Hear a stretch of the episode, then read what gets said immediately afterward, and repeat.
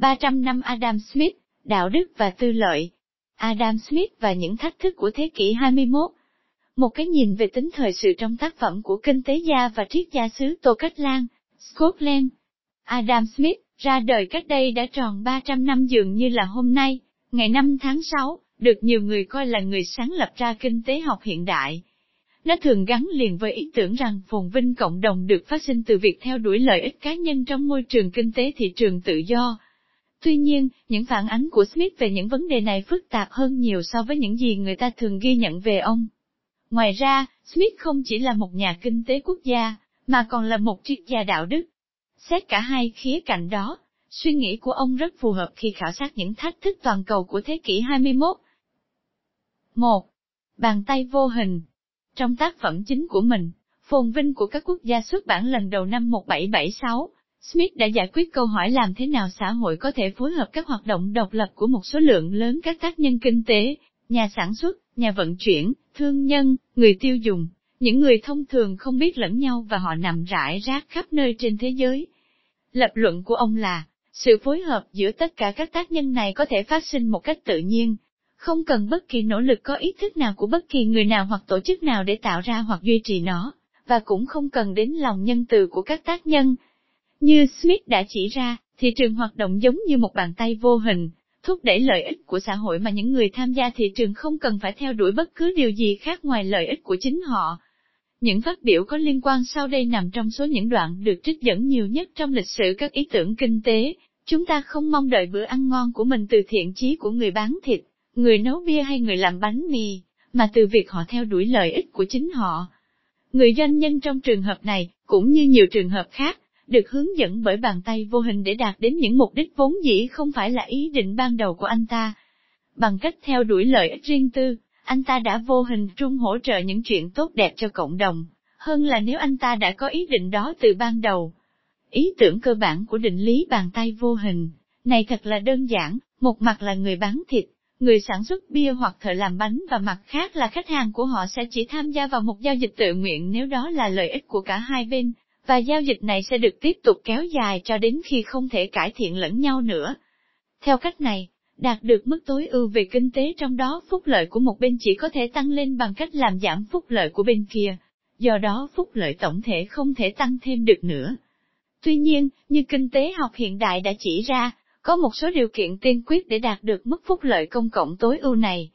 Thứ nhất, giao dịch không được là hoạt động kinh doanh gây thiệt hại cho bên thứ ba, chẳng hạn như hoạt động của những người thợ làm bánh góp phần tạo ra khói bụi khét tiếng, ở London và do đó gây hại cho người khác tức là tác động bên ngoài.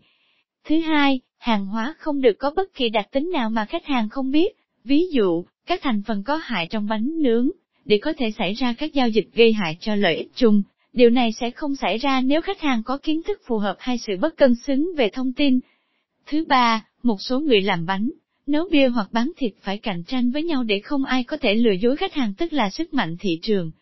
Thứ tư, có những hàng hóa mang lại lợi ích cho một số hoặc tất cả các thành viên trong xã hội và không được cung cấp bởi các chủ thể tư nhân tức sản phẩm công cộng. Smith đã nhận thức được một số hạn chế này. Ông ấy hiểu rằng khi các nhà cung cấp liên kết với nhau hoặc thông đồng để phá hoại cạnh tranh, điều đó có hại cho lợi ích chung. Đặc biệt, ông phản đối các công ty độc quyền được bảo vệ bởi chính phủ, chẳng hạn như công ty Đông Ấn Anh. Mặt khác, ông nhấn mạnh vai trò của nhà nước trong việc cung cấp hàng hóa công cộng như tư pháp, giáo dục và trong việc xây dựng cơ sở hạ tầng công cộng như cầu, đường, kênh rạch. Do đó, thật sai lầm khi tuyên bố Smith là nhân chứng chính cho khẩu hiệu tự do thô tục tư nhân trước nhà nước. 2. Cảm xúc luân lý Bất chấp tầm quan trọng của tư lợi trong các vấn đề kinh tế và xã hội, Smith không tin rằng mọi người chỉ được hướng dẫn bởi tư lợi. 17 năm trước tác phẩm phồn vinh của các quốc gia, ông đã xuất bản một cuốn sách về hành vi đạo đức có tựa đề lý thuyết về cảm xúc luân lý, năm 1759. Trong đó, ông lập luận rằng mọi người được hướng dẫn một phần bởi cảm xúc bên trong về hành vi đúng, và sai dựa trên sự cảm thông hơn là tính toán hợp lý. Cảm xúc luân lý dẫn đến nghĩa vụ đối với người khác, xảy ra ở các mức độ khác nhau. Nhiệm vụ mạnh mẽ nhất đến từ sự thân mật cá nhân. Chúng áp dụng mạnh mẽ và vô điều kiện nhất cho con cái và người thân của một người nhưng cũng mở rộng cho tất cả những người chúng ta biết. Nghĩa vụ yếu nhất là đối với những người ở xa có nhu cầu. Công trình của Smith về hành vi đạo đức đáng chú ý ở một số khía cạnh. Đầu tiên, ý tưởng của Smith về hành vi nào là đúng và hành vi nào là sai không liên quan đến kết quả hoặc hậu quả của các hành vi. Điều này khác với quan niệm của người theo chủ nghĩa hệ quả. Theo đó tiêu chuẩn của hành vi đạo đức dựa trên mức độ kết quả, chẳng hạn như tiêu chuẩn hạnh phúc lớn nhất của số lượng lớn nhất, do những người theo chủ nghĩa vì lợi truyền bá. Thứ hai, Smith áp dụng cách tiếp cận theo chủ nghĩa trực giác, nghĩa là ông xem các nghĩa vụ đạo đức dựa trên cảm xúc bên trong, thay vì đặt cơ sở hoặc xuất phát chúng thông qua lập luận tiên đề, như nhiều trường hợp trong triết học đạo đức của ông cũng như đương thời. Cách tiếp cận này rất giống với cách tiếp cận trực giác đối với đạo đức trong tâm lý học đạo đức hiện đại, đặc biệt là lý thuyết nền tảng đạo đức. Thứ ba, ý tưởng của Smith về cường độ của nghĩa vụ đạo đức như là một chức năng của sự gần gũi về mặt tinh thần hoặc địa lý rất phù hợp với sự phân biệt của tâm lý học đạo đức hiện đại giữa các giá trị đạo đức hướng đến nhóm địa phương và hướng đến cá nhân phổ quát, trong khi cái trước chỉ áp dụng đối với các thành viên trong nhóm của chính mình, điều sau áp dụng một cách phổ quát cho tất cả các cá nhân, trong đó giá trị cơ bản mang tính quyết định của địa phương là lòng trung thành, vốn dĩ đã tiềm ẩn tính căng thẳng với các giá trị phổ quát về sự công bằng và quan tâm lẫn nhau. Ý tưởng của Smith về hành vi kinh tế và ý niệm đạo đức thường được coi là khó dung hòa. Tuy nhiên, với tư cách là những đóng góp để hiểu những thách thức sâu sắc của thời đại chúng ta, chúng tỏ ra là bổ sung cho nhau. 3. Adam Smith và những thách thức của thế kỷ 21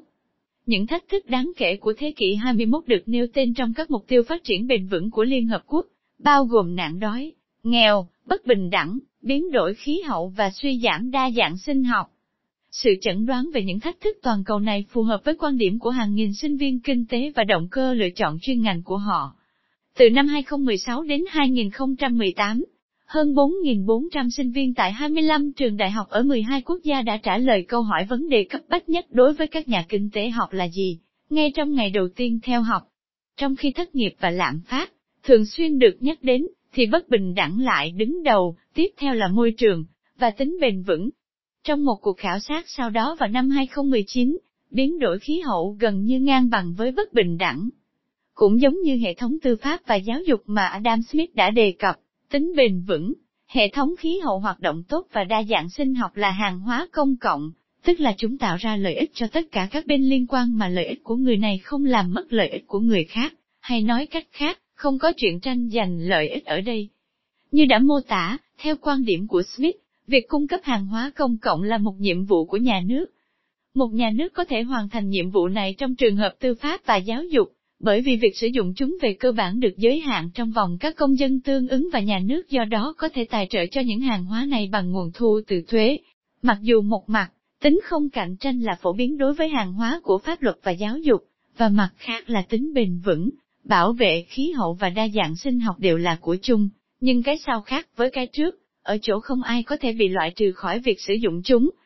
Cho nên, những nỗ lực thúc đẩy tính bền vững, bảo vệ khí hậu và đa dạng sinh học luôn làm phát sinh hành vi ăn bám làm hỏng những nỗ lực đó. Tư lợi, trong trường hợp làm bánh mì và bia sẽ dẫn đến sự cân bằng cung cầu, nhưng lại gây ra tình trạng nhu cầu không được cung ứng đầy đủ.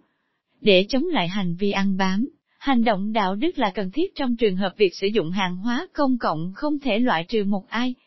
Thật vậy, nhân học có văn hóa mang tính tiến hóa quan niệm rằng sự xuất hiện của các cảm xúc luân lý và các nghĩa vụ đạo đức được nhận thức sẽ góp phần vào việc cung cấp hàng hóa công cộng một cách tự nguyện. Tuy nhiên, theo quan điểm của Smith cũng như theo tâm lý học về các giá trị đạo đức cơ bản, nghĩa vụ đạo đức cho thấy cường độ giảm dần theo khoảng cách về tinh thần, không gian hoặc thời gian, trong khi mức độ cần thiết về việc bảo vệ khí hậu và các loài, như là sự đối trọng với tư lợi, cần một tiền đề đạo đức phổ quát vốn dĩ liên quan đến hạnh phúc con người trong hiện tại cũng như tương lai, ở gần cũng như ở xa. Điều đó làm rõ ràng hơn rằng, viễn kiến của Adam Smith về cảm xúc luân lý, và từ đó là về cách hành xử, dường như gần với thực tế hơn là chúng ta mong muốn.